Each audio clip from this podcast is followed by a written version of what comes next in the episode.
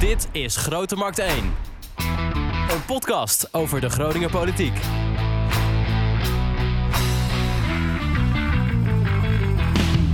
Welkom bij Grote Markt 1. Mijn naam is Wouter Holsappel en ik eh, maak deze podcast natuurlijk samen met collega Echo van Oosterhout. Dag Wouter. Dag. Eh, deze week een aflevering die ja, toch een beetje past bij het eh, thema van deze week, dodenherdenkingen en bevrijdingsdag.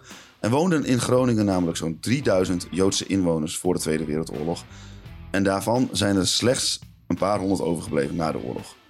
In oktober 2020 constateerden journalisten van het programma Pointer dat veel gemeenten geen beeld hadden van wat hun betrokkenheid bij de ontvreemding van Joods vastgoed in de Tweede Wereldoorlog was. Daar moest onderzoek naar komen. En niet alleen naar de relatie tot het Joodse vastgoed, maar ook de Groningse politie en de opvang van de Joodse slachtoffers na de oorlog en de herinneringscultuur in Groningen is onderzoek gedaan. Ehm, het onderzoeksrapport heet Lege plekken, ontvreemding van Joods vastgoed en rechtsherstel in de gemeente Groningen. En wat zijn daar de belangrijkste bevindingen van en eh, wat betekent dat eigenlijk nog vandaag de dag? Daar gaan we het over hebben met eh, schrijvers van het rapport. Professor Dr. Maarten Duivendak, welkom. Welkom. En Dr. Steven van der Poel, welkom. Hallo, Wouter. Heb ik het een beetje goed ingeleid? Nou, je vergat de titel van het boek te noemen. Je Ja. hebt het rapport, eh, de titel van het rapport genoemd, maar niet van het boek. Die Ja, lijken op elkaar. Leg even toe. De, het boek heet, de titel van het boek luidt Lege plekken, Groningen en zijn Joodse stadjes in en na de oorlog. Ja, en dat gaat dan eh, over die eh, Joodse stadjes. Daarvan zijn er heel veel verdwenen. Wat Ja, is er, ja, om misschien, ja, precies, om te beginnen. Ja. Wat is er met die mensen gebeurd? Nou, er is maar 23% van de, van de Joodse bevolking van de stad Groningen eh, heeft de, de oorlog overleefd. En, en eh, het overgrote deel heeft het dus niet overleefd. En eh, zijn vermoord in Auschwitz en Sobibor. Ja. En hoe groot is die gemeenschap nu nog?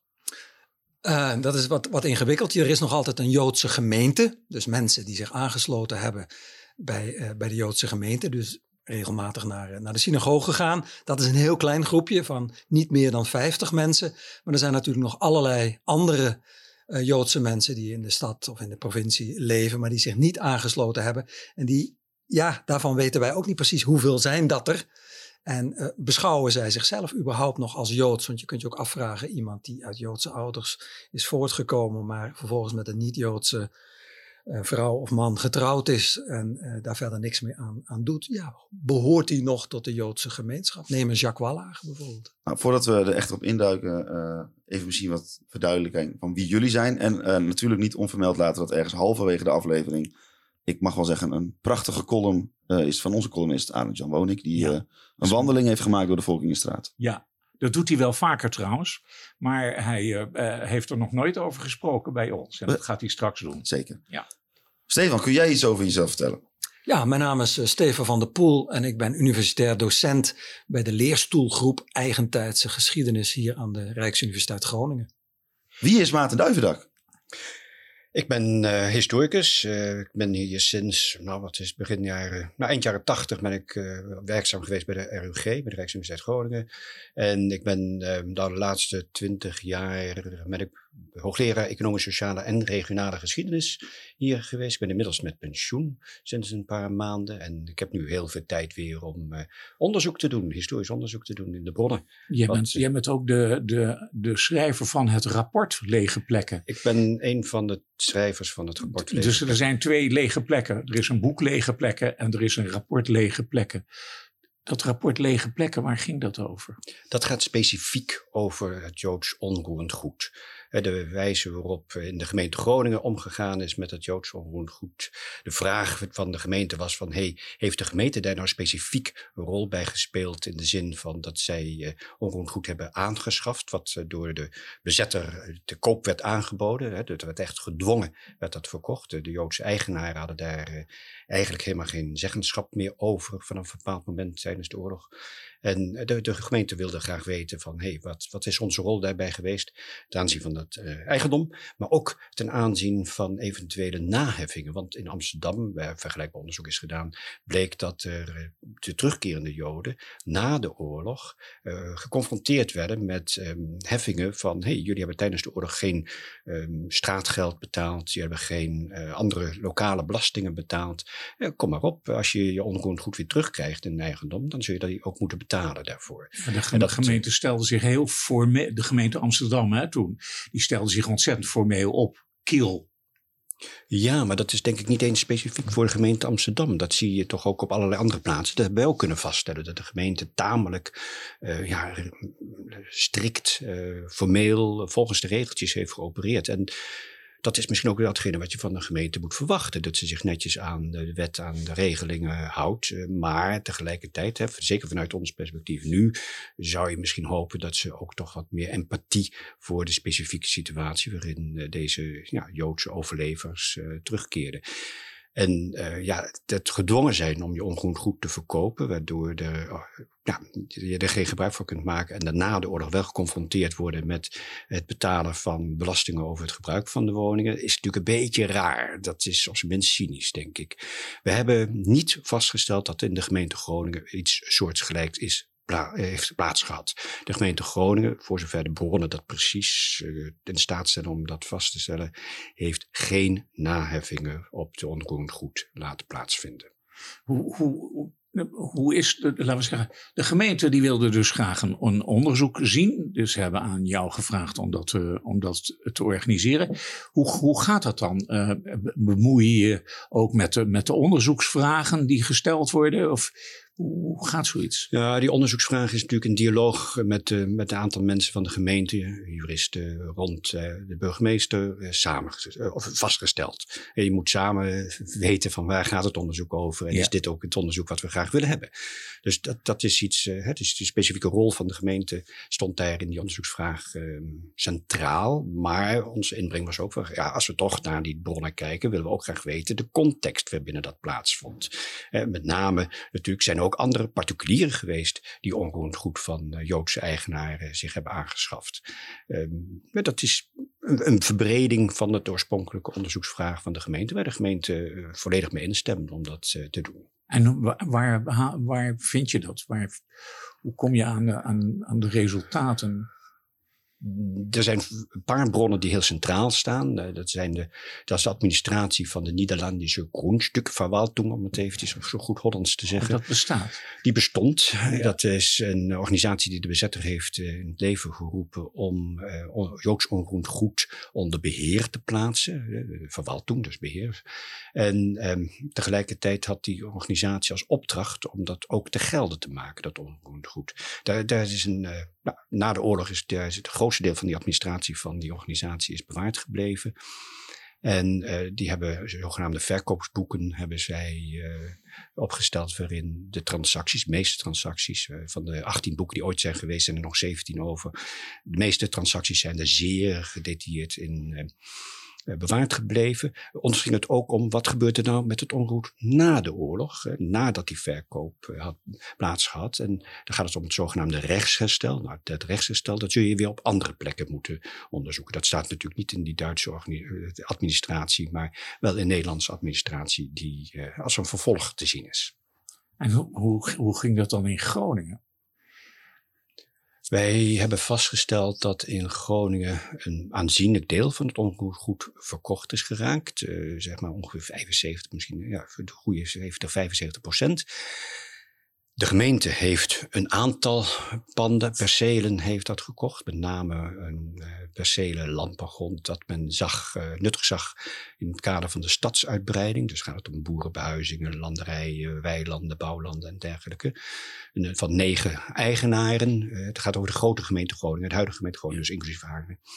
En um, en een paar uh, panden, uh, zeg maar, uh, ja, huizen die door de gemeente zijn aangeschaft. Maar dat is relatief weinig geweest als je dat vergelijkt met andere plaatsen, met Den Haag, Amsterdam, waar op grotere schaal gekocht is. Maar er zijn ook plaatsen waar niets, de gemeente zelf niets heeft gekocht. Dus dat opzicht ehm, ja, maar er zijn relatief veel panden zijn er dus gekocht uh, door particulieren. Waarbij een aantal oorlogskopers daar weer bovenuit uh, springen. Omdat zij uh, ja, als speculanten zich de kans schoonzagen om veel panden goedkoop te kopen.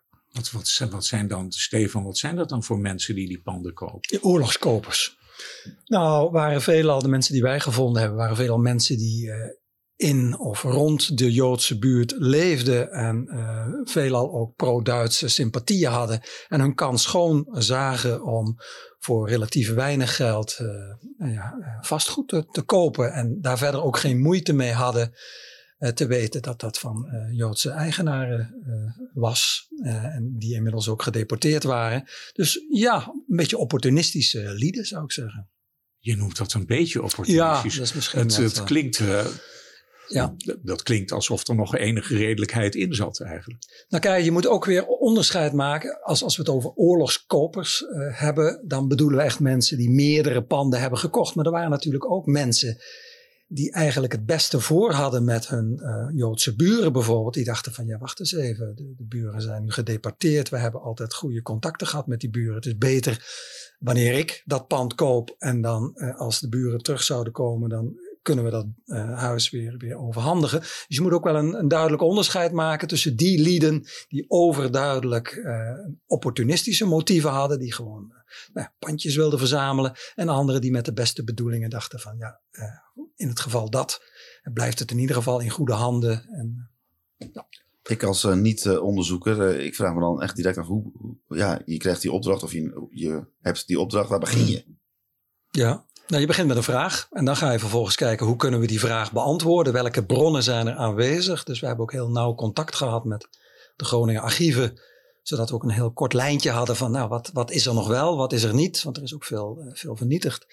Dus op die manier begin je aan die puzzel en langzaam maar zeker zie je waar je antwoord op kunt geven en hoe je de vraag misschien nog iets specifieker zou kunnen, kunnen maken. Ja, je bent natuurlijk niet de eerste die dit onderzoek doet. Hè. Dus ten tal van rapporten, boeken zijn er verschenen van, met vergelijkbare vraagstellingen waar je goed in kunt zien wat zijn nou uh, de valkuilen ook waar je eventueel uh, in zou kunnen stappen wanneer je dit onderzoek doet.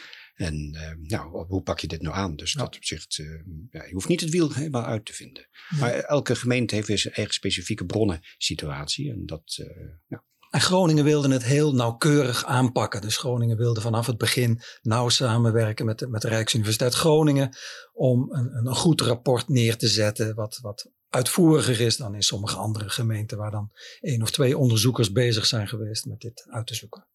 Als je dan kijkt naar dat, dat onroerend goed en hoe de gemeente Groningen daarmee omgegaan is, wat, hoe, hoe beoor, beoordelen jullie dat dan?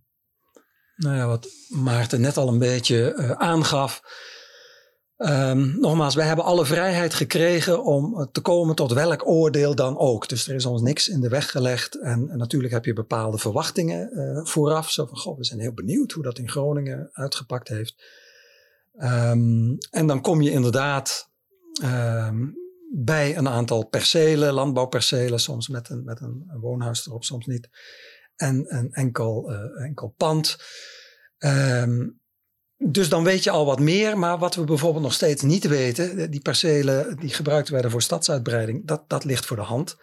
Waarom die aangekocht zijn, die, die plannen voor stadsuitbreiding, die waren er ook al voor de oorlog. Dus, ja, dus dat, dat kun je verklaren. Maar waar we bijvoorbeeld niet achter kwamen, is dat de gemeente onder een NSB-burgemeester ook een pand aangekocht heeft in de school Holm waarvan we eigenlijk nog steeds denken van wat was daar nou de bedoeling achter? Want dat is een tamelijk onopvallend pand. Wat had men daar nou mee in gedachten? Of was het, dat suggereren we ook, was het misschien het begin van een grotere aankoop? Want in die periode, uh, en dan zitten we al tegen het einde van de oorlog, uh, was het eigenlijk de bedoeling om alle uh, al het vastgoed van de Joodse gemeente. Dus de Joodse gemeente had een synagoge, had een rabbinaatshuis, had een studiehuis, had een bejaardentehuis. Om dat inderdaad allemaal te verkopen. En uh, dan lag het voor de hand dat de gemeente dat over zou nemen. En toen hadden we een NSB-burgemeester Tammens, die daar ook weinig scrupules uh, bij had.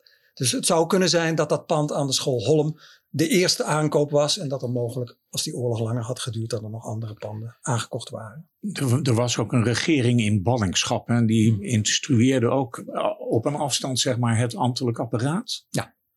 Hoe ging dat?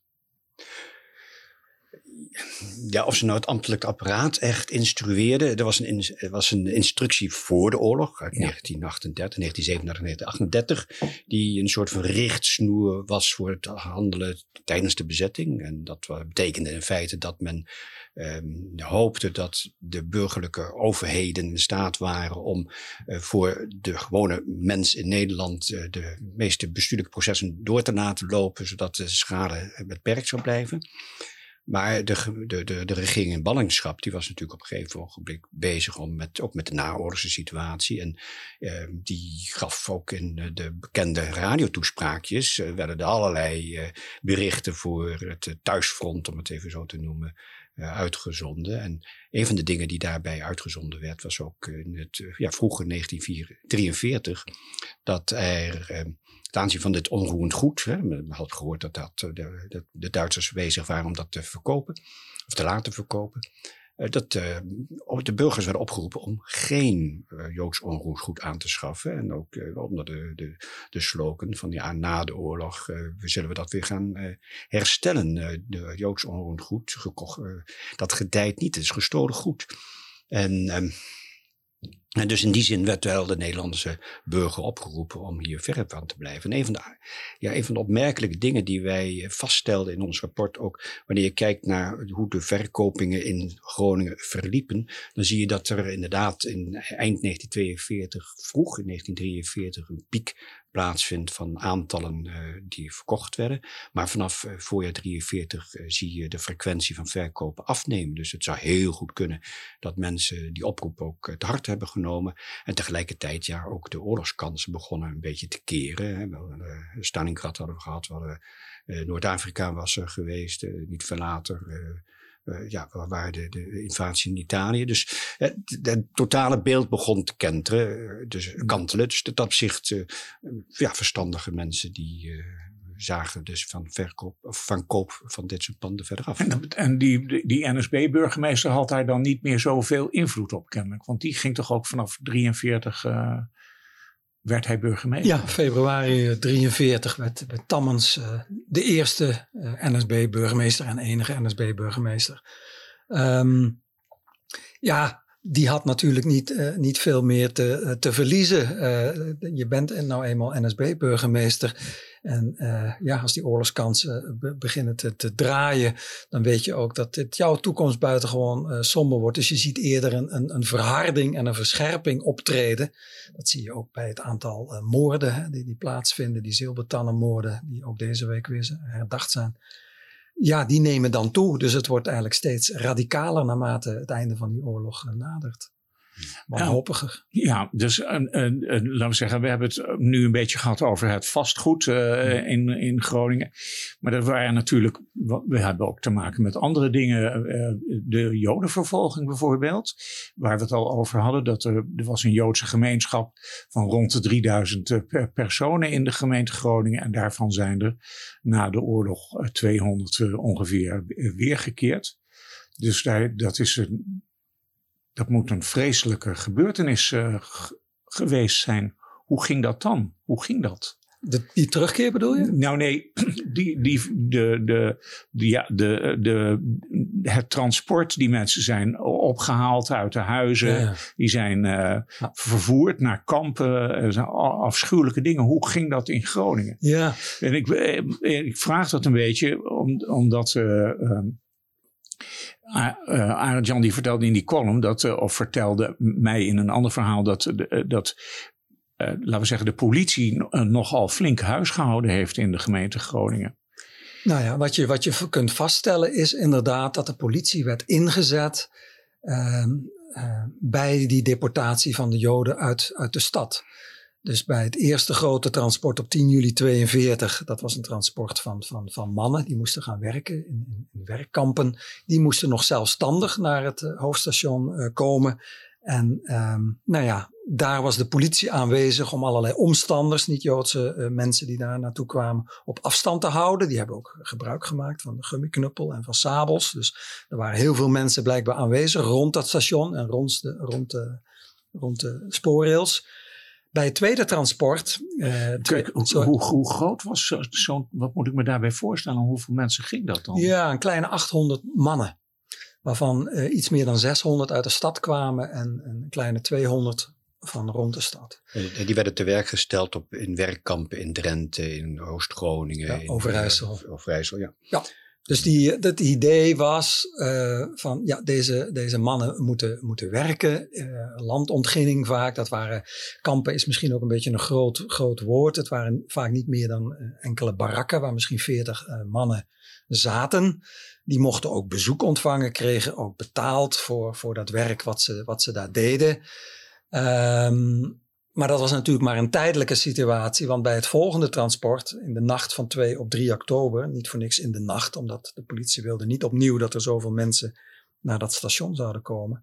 Um, ja, bij dat tweede tra transport van voornamelijk vrouwen en kinderen waren het Groningse agenten die vaak twee aan twee de verschillende huizen uh, langs gingen en uh, de vrouwen en kinderen ophaalden en naar het station begeleiden. En deze vrouwen en kinderen gingen linea recta naar Westerbork.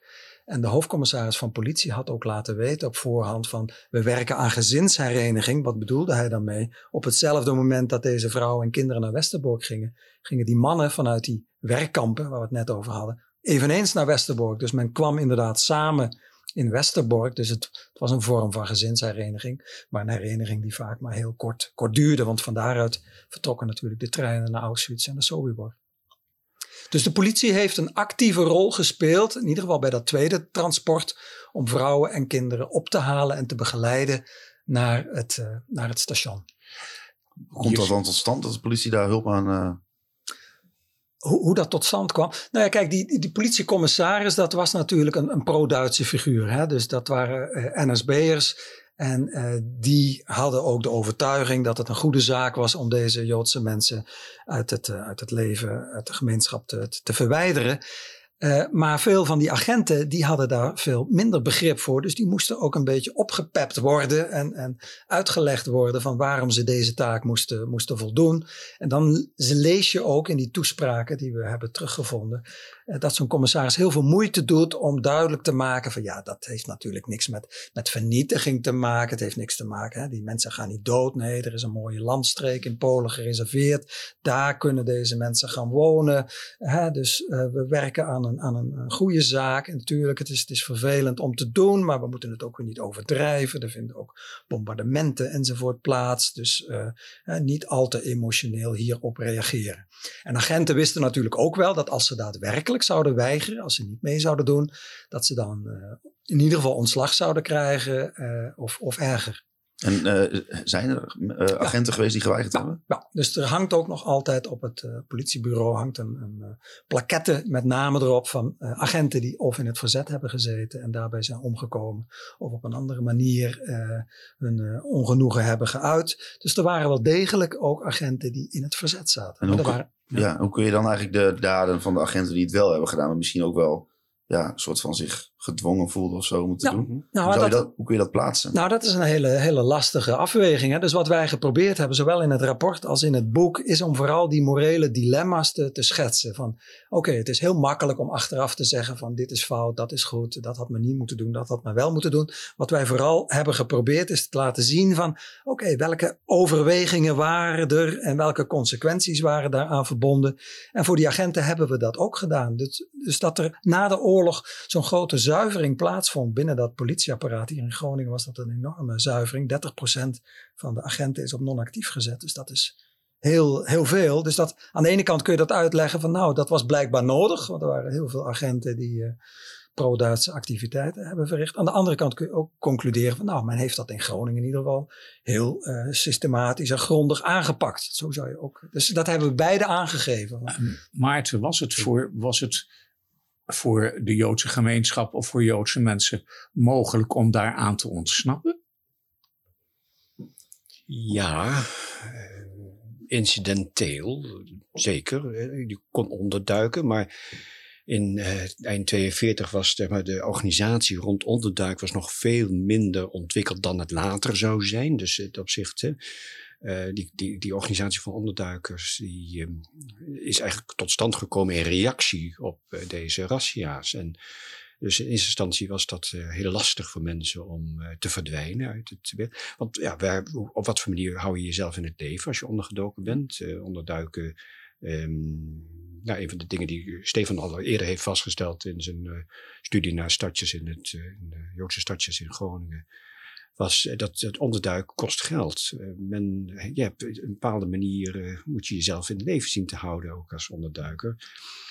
Dus ja, het zou mogelijk zijn, maar heel weinig mensen hadden dat netwerk. Zeker de arme Joodse mensen in de Volkingenstraat en omgeving. Die hadden dat netwerk onder niet-Joodse mensen onvoldoende om in onderduik te gaan. En als je dat nou vergelijkt met hoe dat in andere steden ging, heeft Groningen, levert dat een afwijkend beeld op?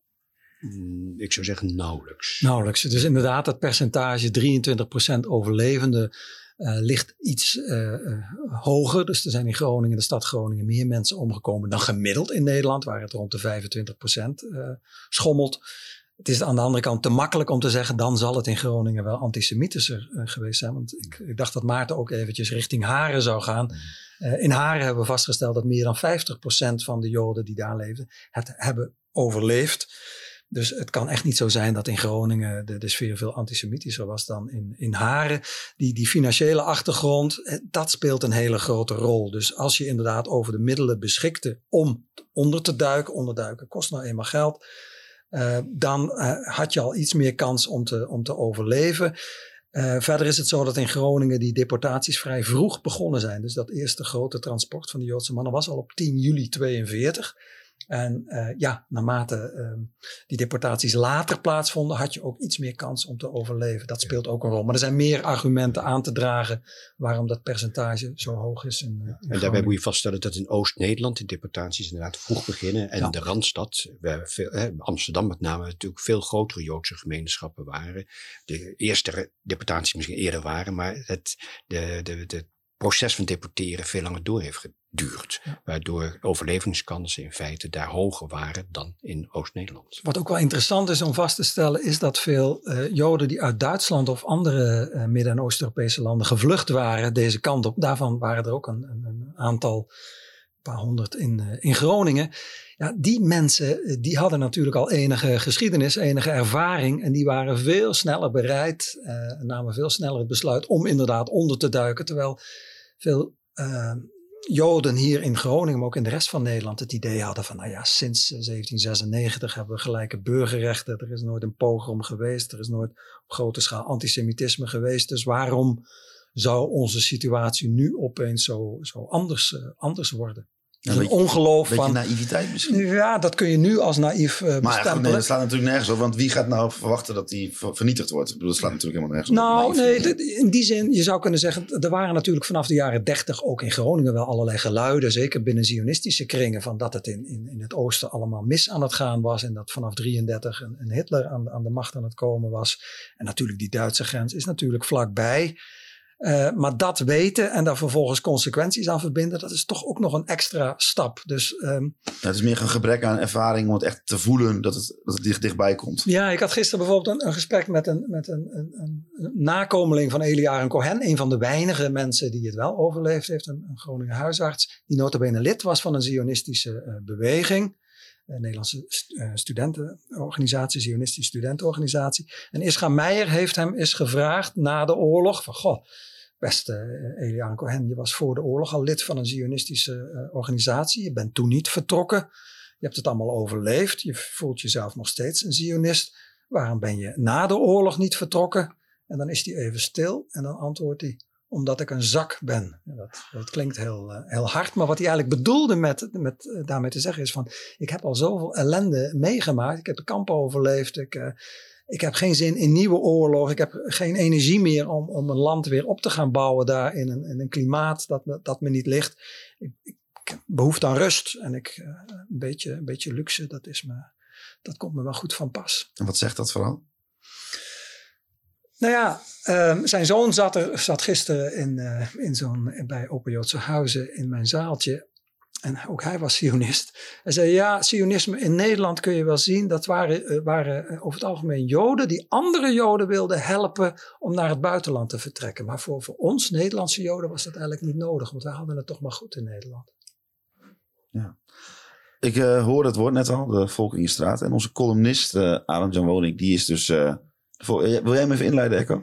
Uh, Arend Jan die uh, doet uh, allerlei dingen, maar een van de dingen die hij doet is hij organiseert stadswandelingen.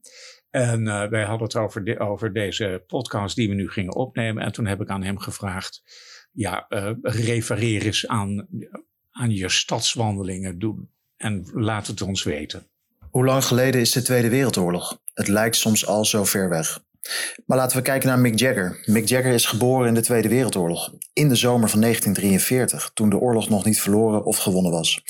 De Tweede Wereldoorlog is zo maar één Mick Jagger geleden.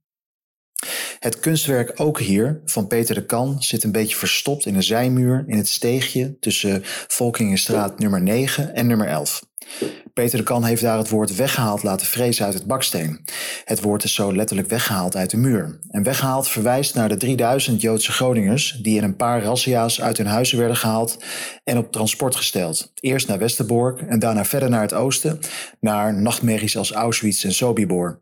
Daar werden deze Groningers bijna allemaal vermoord. Mannen, vrouwen, kinderen, baby's.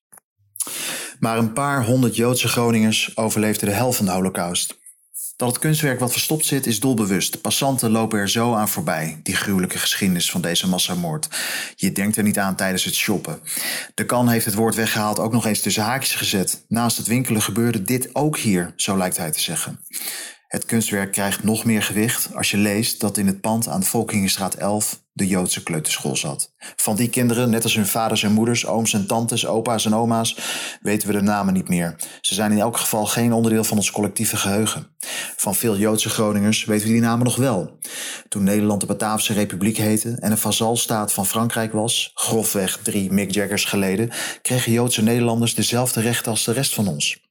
Isaac van Deen werd de eerste Joodse hoogleraar van Nederland aan de Rijksuniversiteit Groningen. En Aletta Jacobs, geboren in een Joods gezin in Sappemeer, de eerste vrouwelijke student aan onze universiteit. Jozef Israëls is nog steeds de beroemdste Groningse kunstenaar en stond bekend als de Joodse Rembrandt of de Rembrandt van de 19e eeuw.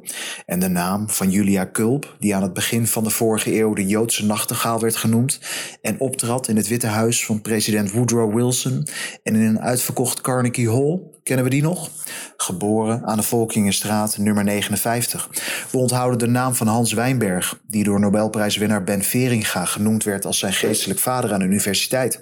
Wijnberg werd tijdens de Tweede Wereldoorlog gerecruiteerd door een voorloper van de CIA en zijn sabotageacties in Oostenrijk zouden Quentin Tarantino geïnspireerd hebben om Inglourious Basterds te maken. De Joodse hoogleraar Wijnberg als inspiratiebron voor deze absurde Joodse wraakfantasie. Het is maar een beperkte opsomming, deze namen van Joodse Groningers, en hoe groot hun impact op de stad is geweest. Hoe vergroeid en vervlochten Joodse en Groningse geschiedenis zijn. Maar de namen van die 3000 Joodse Groningers die weggehaald zijn? De stolpersteinen in de Wassenbergstraat zijn monumenten bedoeld om over te struikelen en de daar weggevoerde bewoners te herdenken. Er liggen er drie vlak naast elkaar mijn oude studentenhuis. Op de middelste staat de naam van Erna Meta van Danzig, geboren in 1942. Waarschijnlijk liepen de vader en moeder van Erna met hun dochter in de kinderwagen door het nabijgelegen Noorderplantsoen. Erna kon misschien alleen nog maar brabbelen, stond wankel op haar spekbeentjes met rode wangen van de doorkomende tanden en kiezen, toen zij en haar ouders werden weggevoerd. Of ze tegengestribbeld hebben, geschreeuwd of gekrijsd, of dat ze gelaten hun lot ondergingen, we weten het niet. We weten wel dat de Groningse Erna precies één Mick Jagger geleden werd vermoord in Sobibor op 21 mei 1943. En alleen maar omdat ze Joods was. Erna Meta van Danzig. Ik probeer ook haar naam te onthouden. Ik zag uh, tekenen van herkenning. Maar... Nou, Isaac van Deen uh, is inderdaad een, een interessante figuur. Uh, de eerste Joodse hoogleraar in, in Nederland. nauw bevriend met, met Torbekke. Mogelijk heeft hij daar ook zijn aanstelling een beetje aan te, aan te danken. Julia Kulp. Nee, nou, al die namen die hij noemde. Ja, dat, dat roept bij mij ook wel verhalen op. Ja. En de Volkingenstraat is natuurlijk een symboolstraat voor eh, de Joodse gemeenschap in Groningen. Maar tegelijkertijd moet je niet vergeten dat ook in andere straten, andere buurten, heel veel Joodse mensen woonachtig waren. Ja. En, maar de Volkingenstraat en uh, aanpalende straatjes en uh, steegjes, ja, daar waren natuurlijk vooral de, de, de armere Joodse bewoners in Groningen te vinden, die daar hun bedrijfjes hadden op binnenplaatsjes. eh, hun, eh, maar tegelijkertijd ook ja, de bekende Joodse bakkerijen zaten daar in de, de, Ja. de. We maken natuurlijk een eh, podcast over de Groninger politiek. Het is eigenlijk een beetje een historisch uitstapje voor ons. Maar toch om die politiek erbij te betrekken. Wat was nou de rol van de politiek in dit hele verhaal? In, in welk verhaal? Deze periode, de, de oorlogsperiode of al veel eerder?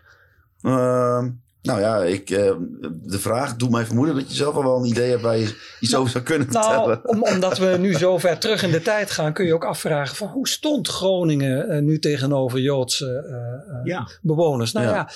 lange tijd, tot 1796, wat, wat ook gezegd werd in de column, ehm, mochten eh, steden eh, zelf bepalen of ze al dan niet Joden binnen hun, hun stadsgrenzen op wilden nemen. En ehm, nou, Groningen eh, heeft dat toegestaan, dus was, er, was redelijk liberaal. Maar een stad als Utrecht bijvoorbeeld stond zeer eh, terughoudend tegenover toelaten van, van Joden. Andere steden als Middelburg, Den Haag, Amsterdam waren ook weer tamelijk liberaal. Dus eh, lange tijd, tot 1796, golden er eh, allemaal bijzondere regelingen voor Joden in die eh, eh, betreffende steden. En dat gold ook in Groningen. In Groningen had je bijvoorbeeld een hele rare wet, die volgens mij zelfs pas in 1802 of zo is afgeschaft. Waarbij vermeld stond dat ehm, eh, Joden niet op niet Joodse bruiloften mochten komen na acht uur. Dus Joden die bruiloften bezochten van, van, van niet-Joden, moesten zorgen dat ze om acht uur weer weg waren. Net als het leuk begint te worden, zeg maar. Ja, angst waarschijnlijk, eh, gemengde huwelijken enzovoort, dat het al te leuk eh, Oh, wordt. Ja. Dus dat zijn hele vreemde, vreemde wetten en regels die eigenlijk meteen hadden moeten worden afgeschaft in 1796. Maar dat heeft in Groningen bijvoorbeeld ook nog iets langer, iets langer geduurd. Maar als je nou rond, de, rond de, de oorlog kijkt, zeg maar, hoe, hoe ontwikkelde zich eh, het politieke klimaat naar de oorlog toe zich?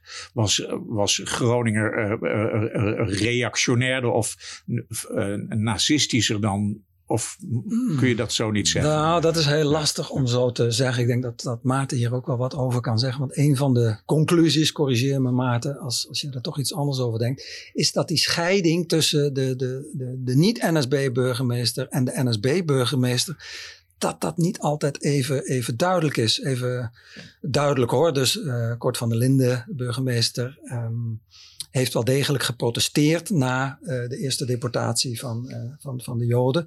Heeft uiteindelijk, moest ook uiteindelijk- aftreden. Maar onder Kort van der Linden zijn er wel degelijk eh, percelen aangekocht. Joodse percelen, Joods vastgoed. Ehm, eh, dus, en dat is onder de NSB-burgemeester ook gebeurd. Dus daar zien we niet opeens een grote, grote verschuiving. En ook in de wijze waarop onder Kort van der Linden ehm, de Duitse eh, regels en wetten werden uitgevoerd. Ja, we, we spraken er eerder over. Dat is allemaal vrij formeel en, en precies eh, gebeurd. Dus we zien daar niet heel veel tegenstand of heel veel grote bezwaren. Nee, dat, klopt helemaal. Die, die, die Pieter Kort van der Linden was dat op zich was een conservatief eh, man, eh, zeer christelijk, eh, die, die heel erg past bij dat traditionele Maar ja, even Beeld. voor de goede orde, hij was burgemeester van... de stad Groningen. Vanaf, eh, pff, wat is het, 1937 was die Ja, dus burgemeester. tot die- 42. Tot, tot drie- 42, Ja, eh, ja, najaar 42. En eh, op een gegeven moment krijg je vanuit, toch ook vanuit het gemeentelijk apparaat, krijg je protesten ten opzichte van de maatregelen die opgelegd eh, werden. Bijvoorbeeld bij het, eh, bij het slachthuis werkt een hoeveelheid Joodse werknemers. En de directeur van het slachthuis schrijft dan aan de burgemeester van, goh, ja, ik wil deze mensen wil ik niet missen. Want de Duitsers bepaalden dat op een gegeven moment in het najaar 40 dat Joodse ambtenaren dienen te verdwijnen. En ja, de, de, de directeur schrijft een brief naar Kort van der Linden. Kun je geen uitzondering maken enzovoort. En dan wat, het enige wat Kort van der Linden dan doet, is in zijn antwoord nog een keertje de instructie van de bezetter eh, herformuleren en naar de directeur terugzenden. Dus hij neemt niet zelf expliciet een standpunt in, kun je aan de ene kant zeggen, maar tegelijkertijd, ja, hij nou, hij schaart zich in feite wel achter eh, de, de, de opdracht eh, van de bezetter die eh, uitgevoerd diende te worden. Dus ja, deze mensen werden ontslagen, dat is duidelijk. Dus die administratie die ging gewoon door. Dus ook bij het vorderen van huizen ja, was het eh, vanuit de gemeente dat er een brief naar de, eh, naar de Joodse be- bewoners werd eh, gestuurd. Van nou, uw huis is gevorderd per dan en dan. En als u dat en dat formulier in tweevoud invult, dan heeft u recht op een tegemoetkoming, financiële tegemoetkoming. Vervolgens werd er een inventaris opgemaakt, die, zelfs iedere asbak die in dat huis bevond, die stond daar vermeld op zo'n inventaris. Dus dat hele ambtelijke administratieve apparaat, dat draaide ja, eh, ook onder de Duitsers gewoon, eh, gewoon voort. Koen Schuiling zei in zijn, eh, in zijn speech afgelopen vrijdag, toen, toen jullie dat boek gepresenteerd hebben, zei hij ja, de, dat hij eigenlijk wel had gehoopt dat eh, het ambtelijke apparaat zich iets minder formeel had opgesteld. Hmm. Is, is een, een- ook een beetje een zuinige opmerking? Of? Nee, want, nee, vind ik niet. Ik vond het eigenlijk wel mooi, want hij voegde daar ook nog aan toe van wat zou ik hebben gedaan. Hè? Dus hij, hij legde eigenlijk ook weer het, het dilemma op tafel van ja, het is ook weer makkelijk achteraf om te zeggen van dat had je wel moeten doen, dat had je niet moeten doen. Hij constateert inderdaad wat we net al vaststelden van dat apparaat. Dat heeft gewoon, eh, is gewoon verder gefunctioneerd. En ja, Kort van der Linden heeft op een gegeven moment een protestbrief geschreven, is op non-actief gesteld. En vervolgens na een interimperiode kwam er een NSB-burgemeester. Eh, het blijkt trouwens dat hij ook al twee keer eerder het plan had opgevat om, om zijn, eh, zijn ambt op te geven. Maar toen onder druk gezet eh, toch verder is gegaan om erger te voorkomen. hè, Zo'n zo'n standaard uitdrukking. Burgemeester in oorlogstijd. Ja. ja, Ja. dus lastig die afweging. En ehm, ja, wat had hij anders moeten doen? Wat had hij anders kunnen doen? Dat zijn hele lastige Sowieso vragen. geen zwart-witte eh, antwoorden daarop. Hè? Nee. Hoe, hoe is het eigenlijk? eh, in, eh, in, in Amsterdam bijvoorbeeld is er ook ontzettend veel kunst gestolen door, Hm. eh, de, door de Duitsers. Is dat, eh, heeft, speelde dat hier ook? Of was die Joodse gemeenschap zo arm dat ze niet veel kunst hadden? Nou, misschien het, laatste. eh, de, de Joodse gemeenschap in Groningen was relatief arm. Dus eh, wat we eerder ook al vaststelden van het aantal mensen dat daadwerkelijk beschikte over een eigen woning. Eh, was 10% ongeveer. Dus overgrote deel huurde. Dus dat geeft al aan dat overgrote deel van de, van de Joden in Groningen relatief arm was. Maar die 10% ehm, en misschien een paar, een paar eh, welgestelde huurders. Ja, die zullen ongetwijfeld over kunst eh, beschikt hebben. En misschien andere waardevolle spullen. Maar dat hebben wij dus niet onderzocht. Dus er zijn ook nog een aantal lege plekken, om, om die term maar te gebruiken, Ja. die nog onderzocht zou kunnen worden. Want dat is een volgende vraag. Wat gebeurde er met het roerende goed? Dat, die vraag kregen we ook bij de presentatie afgelopen vrijdag van Ja. iemand. En er zijn er uitgebreide bronnen voor. Dat is eh, prima onderzoek voor eh, ja, eh, amateurhistorici of voor studenten om daarin in te duiken. Eigenlijk is het nog niet helemaal compleet. Al begrijp ik dat goed. Nee, inderdaad. Er zijn nog tal van eh, onderwerpen die eh In de wetenschap is, is toch nooit iets compleet? Eh, nooit compleet. En we zijn ook nooit altijd volledig met elkaar eens. Hè? Dus ten opzichte, de duiding van wat je dan hebt gevonden, dat is ook iets waar je voortdurend over kunt eh, blijven praten met Zeker. elkaar. En dat eh, doen Stefan en ik eh, ook regelmatig. Ja, eh, nou, de- dus eh, aan de orde was ook ehm, in jullie onderzoek. eh, hoe ging men om met de teruggekeerden? Ja. Eh, hoe ging men om met de teruggekeerden? Ehm, ja, wat je daar weer ziet, ehm, weer zeg ik, maar laat ik vooropstellen. eh wat men niet wilde was onderscheid maken tussen, tussen Joodse repatrianten en niet-Joodse repatrianten. Nou, dat klinkt heel, heel eh, sympathiek, omdat de Duitsers dat natuurlijk wel deden met al die nare gevolgen. Ehm, maar eh, ook dit was misschien niet altijd een even handige keuze, want iedereen die van buiten de, de Nederlandse grenzen weer Nederland binnen wilde, dus in Groningen ook, eh, werd aan de grens eh, tegengehouden en werd eh, bevraagd en werd onderzocht op allerlei besmettelijke ziektes. Daar was men bijvoorbeeld heel bang voor.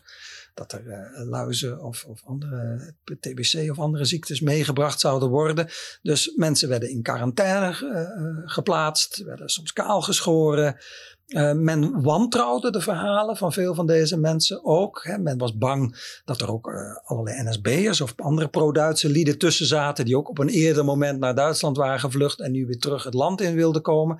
Dus voor die Joodse repatrianten was dit een, een hele vervelende eh, ervaring. om eh, ja, met andere niet-Joodse mensen, waaronder dus ook verschillende pro-Duitse lieden over één kam eh, te worden geschoren en in een kampement onder eh, te worden gebracht.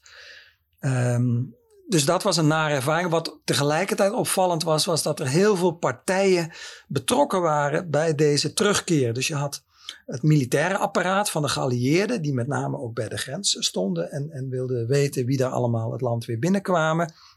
Vervolgens had je allerlei landelijke organisaties die zich met deze repatrianten bezighielden. Vanuit Joodse kring had je weer Joodse organisaties die zich ermee bezighielden. En er waren er ook nog een paar kleine gemeentelijke organisaties. En je ziet dan dat die verschillende organisaties ook op hun strepen staan en uh, voortdurend aan het bekvechten zijn van wie heeft waar nou de leiding over. En dat kostte allemaal heel veel tijd. Dus uh, ook in Groningen duurde het heel lang voordat deze Joodse repatrianten weer terug konden naar hun eigen huis. Uh, die huizen waren vaak uh, bewoond en die bewoners wilden daar niet altijd uit. Dus die werden bijvoorbeeld ondergebracht in, in de harmonie van een letterenfaculteit. Hè. Dan, daar werden tientallen mensen ondergebracht om daar tijdelijk te verblijven totdat het huis vrij zou komen. Dus ja, je kunt toch wel concluderen dat dit allemaal wel wat, eh, wat, wat sneller en wat fraaier en beter georganiseerd had gekund. Want dit duurde heel lang. Duurde en wat je in het boek mooi kunt lezen is ook het contrast met mensen die via Frankrijk of België ja. naar Noorden, naar Groningen toe terugkeerden. En Frankrijk en België waren natuurlijk langer al bevrijd geweest. Maar daar werd men onthaald uh, als uh, terugkeerder uit de kampen. Daar, daar was ja, ja, gastvrijheid. Daar werd men echt ja, als overlever werd men binnengehaald ja. en voorzien van allerlei zaken. En ja, wanneer het eenmaal in, Noorden, in Nederland aankwam, dan was het ja, afwachten. En duurde het dan, zoals Stefan ja. zegt, heel erg lang. Het contrast was natuurlijk een. Was het zegt twee dingen, zegt het eigenlijk. Hè. Het heeft natuurlijk, de achtergrond is anders. Hè. Nederland was pas bevrijd en was uh, erg chaotisch nog. Zeker in die mei en uh, zomer van 1945 was een erg chaotische situatie. En tegelijkertijd ja, ligt ook toch een uh, Nederlandse bureaucratische striktheid die een rol speelt. Plus de Nederlandse verzuiling, waardoor al die organisaties allemaal apart naast elkaar opereerden. En een overheid die op dat moment nog niet in staat was regie te Ja, ik krijg toch een hele andere associatie die van totaal andere orde is, maar wel misschien vergelijkbaar. Ik krijg meteen van, nou, het, lijkt, het is gewoon met de aardbevingsafhandeling. Het, het klinkt gewoon het, het uh, alsof het, zeg ik hoor vooral bureaucratie doorheen. Hè? Ik wil niet natuurlijk de, het leed uh, vergelijken. Maar is dat echt typisch Nederlands? Dat het allemaal zo via allemaal verschillende organisaties door elkaar heen loopt en dat het daardoor eigenlijk niet opschiet? Nou, de toeslagenaffaire kun je hier misschien ook wel bij, bij noemen. Dus ja, ik ben wel geneigd om, om inderdaad een beetje die kant uh, op te gaan. Dat we in Nederland een heel erg gebureaucratiseerd en ambtelijk apparaat hebben die allemaal heel duidelijk de regie willen houden over hun, hun stukje van dat, van dat apparaat. En aan de ene kant is dat mooi en misschien moet dat ook wel ten dele. We leven hier met ruim 17 miljoen mensen op een klein stukje grond, dus dat moet allemaal uitgevogeld worden. Maar uh, daar zitten ook grote nadelen aan vast. Dus je zou inderdaad af en toe wat meer empathie en wat, wat, wat uh, meer ruimhartigheid zou je wel uh, hopen en, en verwachten. en dus ik denk inderdaad dat er wel een, een consequentie. En, en in hoeverre is er nou uiteindelijk recht gedaan aan de terugkeren? Ja. Als je naar het onroerend goed kijkt, is dat in bijna alle gevallen de situatie. Het, proces van rechtsherstel, waarbij uh, de, de nakomelingen of de, de, van uh, de voormalige eigenaar weer in het, nou, het, eigendom is hersteld. Dus in, nou, we zeggen, dus een paar procent is het niet tot stand gekomen. En waarom die paar procent heeft vaak te maken met dat het toch onmogelijk was om goed vast te stellen wie is nou eigenlijk nog de, de, de rechtmatige erfgenaam van. Of ja, omdat die mensen allemaal uitgemoord waren. Dus je moet die hele families uit gaan zoeken. Wie is nog familie? Ja. ja. Maar dus dit, ten aanzien van het uh, onroerend goed heeft een zeer hoge mate ja, het, het recht ja. zich herstelt. Het heeft even geduurd, maar... Ja, maar zeg, als ik jullie zo hoor, dan de, in de onderbuik zal het misschien niet helemaal zo voelen. Nou ja, voor de, voor de betroffenen uh, zal het niet snel uh, genoeg zijn. Hè? Ik bedoel, als je inderdaad uh, een paar jaar moet wachten voordat dat geregeld is ja, en je hebt uh, dat allemaal meegemaakt, wat je hebt meegemaakt ja. in de kampen enzovoort. Ja, dat, dat, dat, dat is, wat kun je daar tegenover ja, stellen? Tegenover stellen. Nee, en de roerende goederen waren wel altijd, of bijna altijd, waar die uh, verdwenen. Dus dat, dat op zich is daar... Uh, uh, ja, voor hen was de, die, dingen waar ze aan gehecht waren, spulletjes, die, die waren bijna altijd weg. En wat ook natuurlijk heel strijkend is, is dat de mensen zelf uh, dat proces van rechtsherstel moesten aanspannen. Ze moesten starten. Ze moesten eerst aangeven van dat ze rechtmatig uh, ja, een claim zouden doen op dat onroerend goed, dat bezit. En vervolgens moesten ze met een advocaat of met een notaris in de hand, moesten ze dan ja, bij een Nederlandse organisatie, moesten ze dan aankloppen. En En eh, allerlei documenten overleggen. En, eh, Ook weer die ambtelijke molen dus. hè? Hoe lang heeft het ongeveer gespeeld? Vijf, zes, zeven jaar. Ja, en daarna, dan, want, ja, als ik het een beetje goed kan, mag samenvatten, dan is het rechtstechnisch wel goed gegaan. Maar ik proef nog steeds wel dat na die, na die tijd, dat het toch nog wel iets, eh, zeg maar, in de, ja, in de onderbuik overbleef, zeg maar. Nou ja, kijk, we hadden het net ook over die terugkeer. hè. Zo'n ervaring dat je de kampen hebt overleefd, maar dat je vervolgens nog in quarantaine moet, moet blijven en, en vervolgens moet wachten totdat je je huis weer eh, in kunt. Ja, die ervaring die zal je altijd bijblijven, ook als je je huis op termijn wel weer, eh, weer terugkrijgt. Dus eh, dat soort gevoelens, die, die, die zijn er nu nog bij, bij, bij nakomelingen. Ja. Ja. Dan was in, ook nog de vraag in dat, eh, aan, aan jullie van ja, hoe is, hoe is Nederland er dan mee met het herdenken omgegaan? Met, met de bejegening van, Ja. de, van, die, van, de, van de Joodse gemeenschap. Hoe, hoe, hoe heeft Groningen dat gedaan? Ja, nou, daar zie je ook een, een, een, zeker, eh, een zeker patroon. Eh, niet eens zoveel afwijkend van de rest van Nederland hoor. Dus kort na de oorlog was het overwegende gevoel toch van, eh, ja, eh, Nederland, hè, een beetje een beetje een nationaal-christelijk verhaal. Nederland heeft, heeft gevochten, heeft gestreden. We hebben mensen verloren, maar uiteindelijk eh, hebben we de Duitse, eh, hebben de Duitsers v- verslagen. Dus die strijd goed tegen kwaad, hè, wat ook heel mooi gesymboliseerd wordt door Sint Joris en de Draken, Martini Kerkhof. Ja, dat is typisch een monument die op die nationaal-christelijke wijze die oorlog herdenkt. Maar daar ontbreekt dus die hele Joodse eh, inbreng. Dus het duurde vervolgens weer tot, eh, nou, tot 68, toen er ehm, eh, Nico Rost was het, die een oproep deed om nou toch eindelijk eens met een, met een Joods monument te komen. En dat heeft vervolgens weer tot 1977 geduurd voordat het monument van de handen van Waskowski aan de Herenweg, Ja. voordat dat gereed was. Dus dan zie je dat er opeens aandacht komt voor dat Joodse slachtofferschap, terwijl dat tot die tijd ja, dat Joodse verhaal paste niet zo goed of paste niet in dat nationaal-christelijke verhaal. Dus het duurde enkele decennia voordat er een, een Joods monument kwam. En nu zitten we weer in een andere fase met met de struikelstenen en die, die open Joodse huizen. We zijn nu veel meer geneigd om die persoonlijke verhalen. Mensen willen die persoonlijke verhalen horen, willen weten wie die mensen waren die waar woonden. Dus ehm, men wil zich kunnen verplaatsen. Als je denkt aan een eh, kunstwerk wat hier in de synagoge staat, eh, thuis, zo'n zo, zo, zo'n kast waar je in kunt gaan zitten en dan bij wijze van spreken kunt ervaren hoe het was om terug te keren, terwijl er maar zo weinig mensen terugkeerden. Die beleving, dat individuele, dat ja, wat staat ook nu eh weer Arend Jan in onze column aan het eind eigenlijk deed. Ja, ja.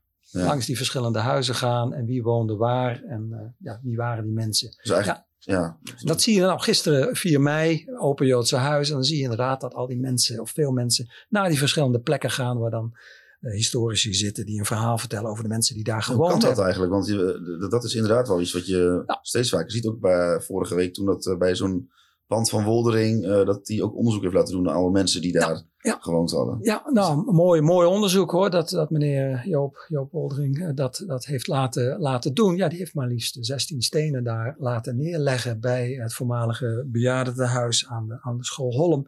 En ook een boekje uitgegeven met daarin foto's en de verhalen van die, van die mensen die daar geleefd hebben.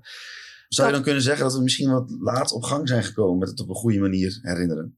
Nou, ik weet, over twintig jaar denken we misschien weer van, oh, dat is typisch iets van, van die tijd, dat dat persoonlijke en dat, dat, dat, dat inleven. Hè, dan zitten we misschien weer in een hele andere fase. Dus ik denk, die herinneringscultuur, die blijft eh, voortdurend veranderen. En eh, naarmate de, de tijd weer, weer verandert, gaan we ook weer anders naar dat verleden kijken. Ja. En dan zullen we ook weer andere monumenten krijgen. Ja. Nou, volgens mij eh, zijn we aardig rond, Echo, of niet? Ik denk ook wel dat we, Ja. dat we rond zijn. Het, het, het enige is eh, eh, wat gisteren ter- bij de herdenking ter sprake kwam natuurlijk. Niet dat het er veel mee te maken heeft, maar we leven weer in zo'n tijd dat Ja. er van alles eh, op je afkomt. En dan hebben we het dan natuurlijk over Oekraïne. En ik vind het zo merkwaardig dat, eh, dat eh, maar dat is een persoonlijk ding natuurlijk, dat eh, de wereld laat zich op sleeptouw nemen af en toe door een stelletje idioten. Toch? Hm. En dat lijkt nu weer te gebeuren. Dus dan eh, de, de- Rusland laat zich op sleeptouw nemen door een of andere moloot die Poetin heeft. En, en overal lopen idioten rond Bolsonaro of weet ik waar. waar. Dus als ik om me heen kijk, word ik daar niet heel blij van. Nee, en ik, ik, zag, ik zag dat gisteren ook Hebben wel terug dat, bij die herdenking. Ja. Dus tijdens die stille tocht aan de Grote Markt stond ook een hele groep mensen, waarschijnlijk Oekraïners met Oekraïnse vlaggen Ja. en met foto's van, van, van eh, ruïnes van, uit verschillende steden.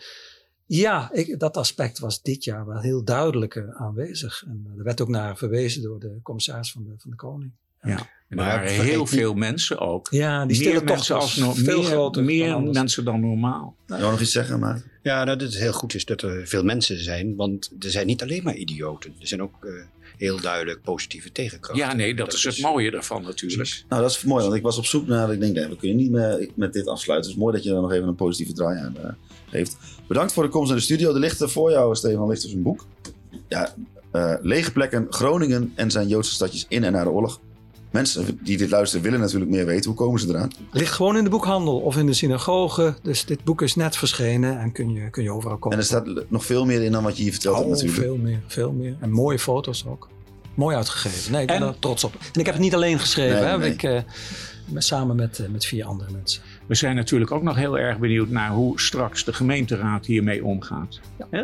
Dat is, er komt een vervolg eh, in onze toch politieke podcast Ja. Grote Markt 1. Heren, bedankt. Ehm, ja, ook de luisteraar weer bedankt voor het luisteren naar Grote Markt 1. Niet zo heel veel echt politiek van de huidige tijd, maar dat geeft niks. Wil je nou meer eh, horen over de Groningse politiek, die wel met eh, de, eh, ja, de gang van zaken van de hu- huidige tijd te maken heeft? Luister dan ook vooral naar onze podcast Hartje Stad. Een podcast in samenwerking met Dagblad van het Noorden en RTV Noord over de stand van de Groningse politiek. We zijn er even een tijdje niet, want Echo, jij gaat op vakantie. Ja. Je gaat even varen. Ik ga varen door Nederland, dat prachtige land. Veel plezier, zou ik willen zeggen. Dank je. En eh, aan de luisteraar, tot een volgende aflevering.